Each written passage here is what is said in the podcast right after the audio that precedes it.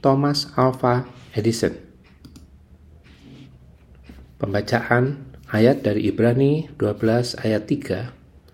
Ingatlah selalu akan Tuhan Yesus yang tekun menanggung bantahan yang sehebat itu terhadap dirinya dari pihak orang-orang berdosa, supaya kamu jangan menjadi lemah dan putus asa.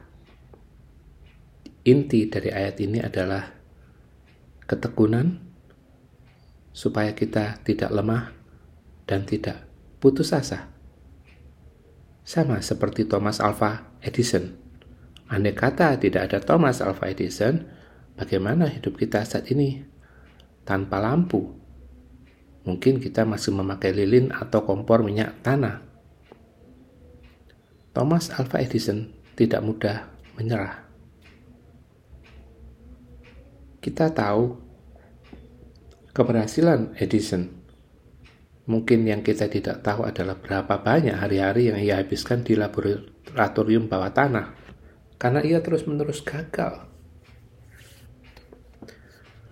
Hebatnya, dia tidak patah semangat, dia tidak menjadi lemah, dan dia tidak putus asa kehilangan harapan.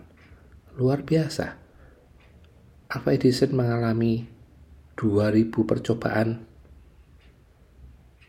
suatu jumlah yang sangat besar. Edison sendiri tidak menyatakan bahwa itu sebagai suatu kegagalan, tetapi sebagai 2000 proses yang tidak berhasil.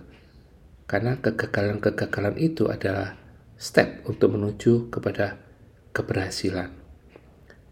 I never fail once. It just happened to be a 2000 step process.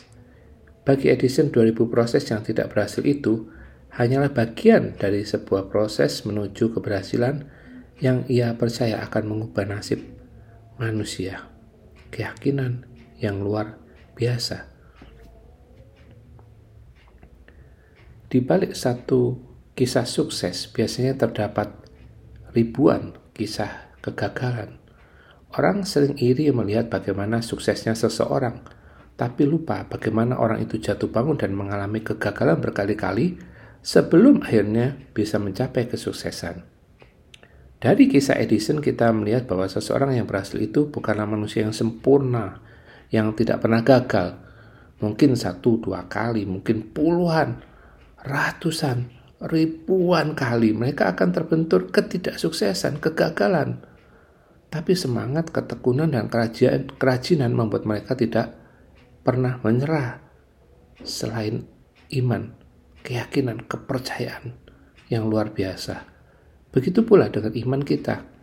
Orang-orang yang sekarang hidup benar tentu dahulu pernah melakukan kesalahan. Tidak akan ada orang yang serta-merta langsung baik kerohaniannya. Bedanya mereka mau belajar dari kesalahan dan serius untuk tidak mengulanginya lagi. Dalam Amsal dikatakan, sebab tujuh kali orang benar jatuh, namun ia bangun kembali, tetapi orang fasik akan roboh dalam bencana. Amsal 24 ayat 16. Ayat ini dengan jelas mengatakan bahwa orang benar pun bisa jatuh berkali-kali, tetapi mereka akan bangkit dan berusaha untuk terus lebih baik. Itulah yang akan membedakan mereka dengan orang-orang yang tidak mementingkan keseriusan untuk hidup dengan benar. Paulus menyampaikan ayat berikut.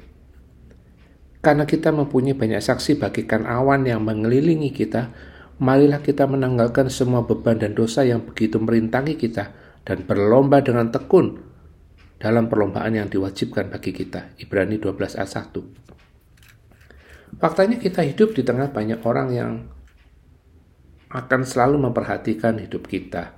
Maka kita wajib meninggalkan beban dan dosa yang merintangi kita dan terus dengan tekun berusaha untuk hidup lebih baik lagi. Caranya tidak lain adalah melakukannya dengan mata yang tertuju pada Yesus. Dan setiap kali kita merasa lemah atau hampir putus asa, arahkan pikiran kita pada Yesus yang tidak pernah menyerah pada tekanan dan siksaan demi mengenapi kehendak Bapa. Dan melakukan pelayanannya, Paulus dan kawan-kawan pun tidak kurang sulitnya. Mereka pun mengalami berbagai bentuk penolakan, penindasan, bahkan penganiayaan, tapi mereka tidak menyerah. Dalam segala hal kami ditindas, namun tidak terjepit. Kami habis akal, namun tidak putus asa Kami dianiaya namun tidak ditinggalkan sendirian. Kami diempaskan namun tidak binasa. 2 Korintus 4 ayat 8 sampai 9. Apa yang menjadi kunci kegigihan Paulus dalam terus maju meski harus jatuh bangun mengalami deraan, siksaan, masalah dan berbagai kesulitan lainnya? Ia menyebutkan alasannya, kami senantiasa membawa kematian Yesus di dalam tubuh kami supaya kehidupan Yesus juga menjadi nyata di dalam tubuh kami. Pesan yang sama kemudian disampaikan oleh penulis Ibrani. Ingatlah selalu akan dia yang tekun menanggung bantahan yang sehebat itu terhadap dirinya dari pihak orang-orang berdosa, supaya jangan kamu menjadi lemah dan putus asa.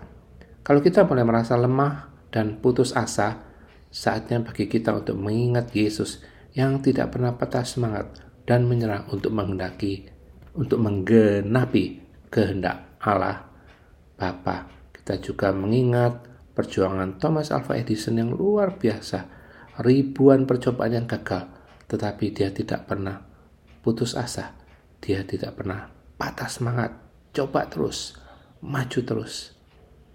Kita perlu meneladani ketekunan dari Tuhan Yesus dan dari Thomas Alpha Edison. Tetap semangat. Tuhan Yesus memberkati.